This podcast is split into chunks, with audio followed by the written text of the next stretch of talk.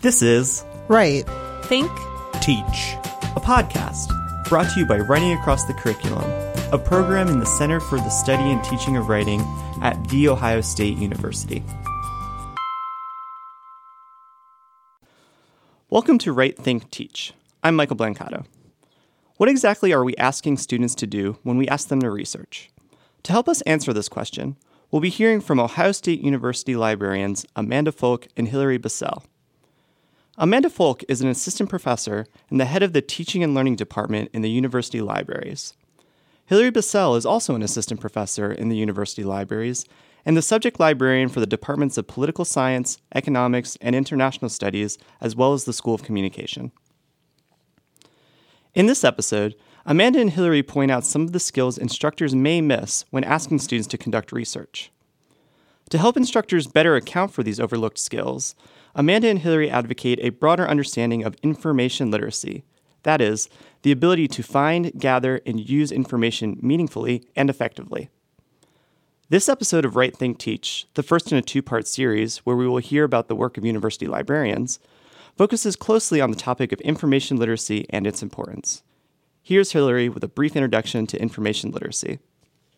I mean, I guess you can look at information literacy as this kind of broad concept that um, not necessarily just within the academic realm, right? Mm-hmm. So I think just in general, thinking critically about information sources, um, understanding the kind of um, socioeconomic factors mm-hmm. behind how information is produced and disseminated, um, understanding what the publication processes are that um, that go into uh, creating different types of information and how those processes might shape what information is presented, um, understanding issues about information access, who has access, who doesn't have access, whose voices are privileged, whose voices aren't, um, who is kind of in control of how information is shaped and who isn't, and the effects that has ha- ha- that has on people. Um, so that's kind of just like a broad that could be, you know, either within or um, outside of academia. I, I, also think information literacy, it's really important to think of it in terms of disciplines. Um, I think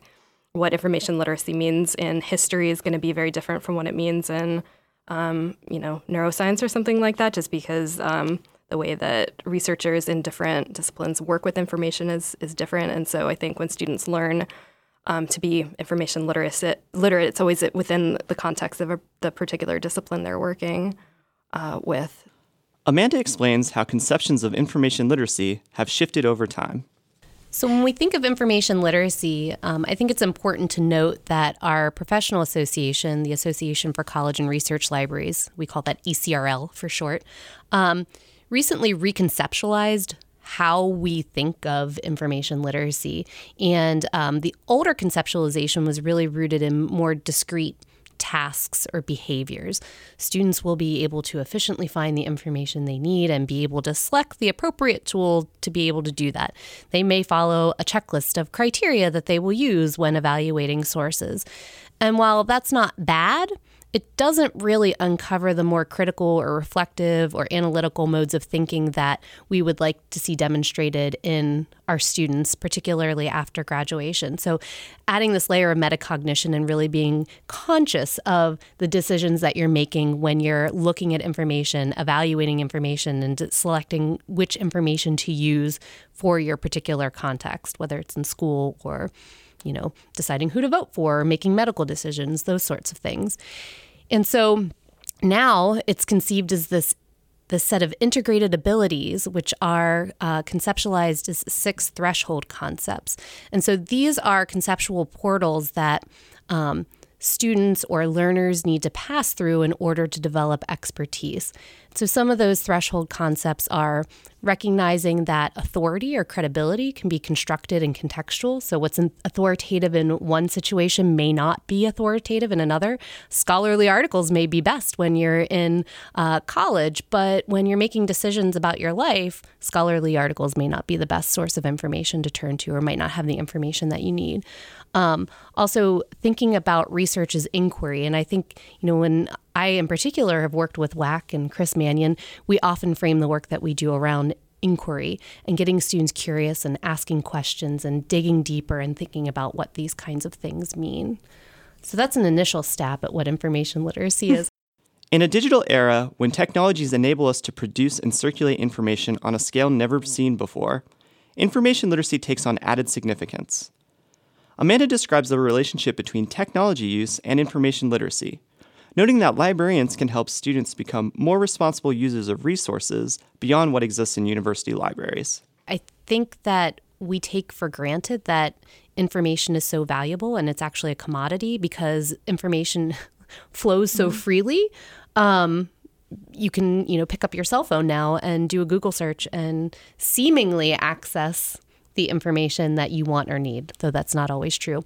And in addition to that, um, with students who are of a generation probably younger than us, I think they have this assumption, and others sometimes also have this assumption that because they've always been somewhat technologically literate, that that means they're also information literate, and that's actually not the case at all um, because the context in which they're using their technology is often not for the purposes of um, some of the higher higher level thinking skills that we may want them to be exhibiting when it comes to information use either in college or once they they graduate become they are mem- they are members of society but solidify that.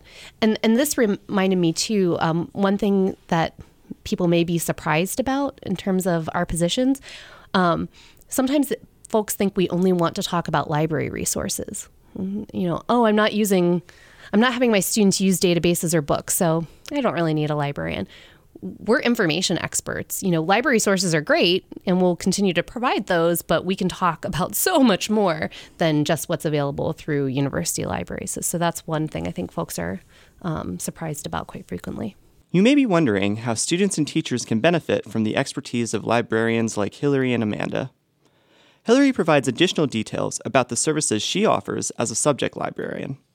So I um, tend to work with a lot of instructors and um, who maybe have a certain outcome in mind when it comes to um, research and understanding information, um, but maybe um, you know, often they'll come to me and say, like, I'm not happy with the research papers my students are writing, with the quality of sources. Do you have like ideas for how these skills can actually be taught? And so I'll um, work with them to either come up with a session where I um, introduce these concepts to them, or depending on what level they're at, um, uh, sometimes do kind of a deeper assignment. Um, but it, it, really depends on the department and the the level the students are at. Um, and I do try to tailor what I do to the specific class, the specific discipline. So, for example, with political science, um, a lot of the emphasis is on data, finding data, understanding data sources. For their own research because a lot of them are, you know, actually taking data and analyzing it. So a lot of my emphasis with that department has been um, finding, like, knowing about different data sources and um, what's accessible and what, um, which types of data have licensing restrictions, which are open and free for them to do whatever they want with. Um, in communication, I've done um, a fair amount of work with their research methods course and other courses where um, you know, students have to kind of do like literature review um, type things, and so they're sort of understanding the difference between scholarly and non-scholarly sources. So it's kind of geared more towards that. Um, but yeah, I really try to work with whichever faculty member instructor's class I'm I'm working with to actually uh, make sure that the uh, the assignment um, and what I kind of talk to them about is they fit together. That what I say isn't just kind of a spiel about the library database, but it's really targeted towards whatever their learning outcomes are having to do with research. Amanda explains the variety of programs and projects she uses to promote information literacy in undergraduate students. She also describes how the general overviews she provides in her consultations complement the work of subject librarians like Hillary, who meet individually with faculty members and students. So I think we provide a nice complement to one another because, again, my department will work directly with um, lower level undergraduate students. And so we'll promote information literacy even if we're not calling it that necessarily, through first year success series programming, through programming related to the STEP program, um, through an assignment that we've developed for the university survey courses, um, and also through our credit bearing courses, lower level credit bearing courses.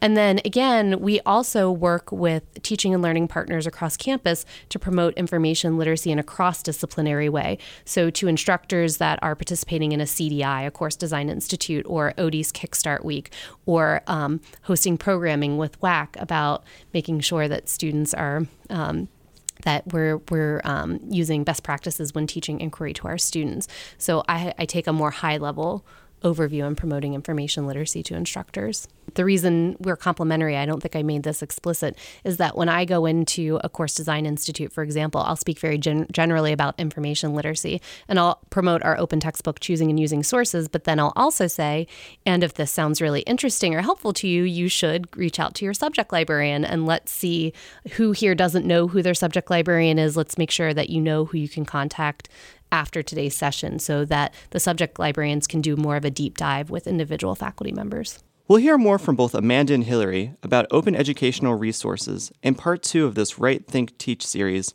on the work of university librarians.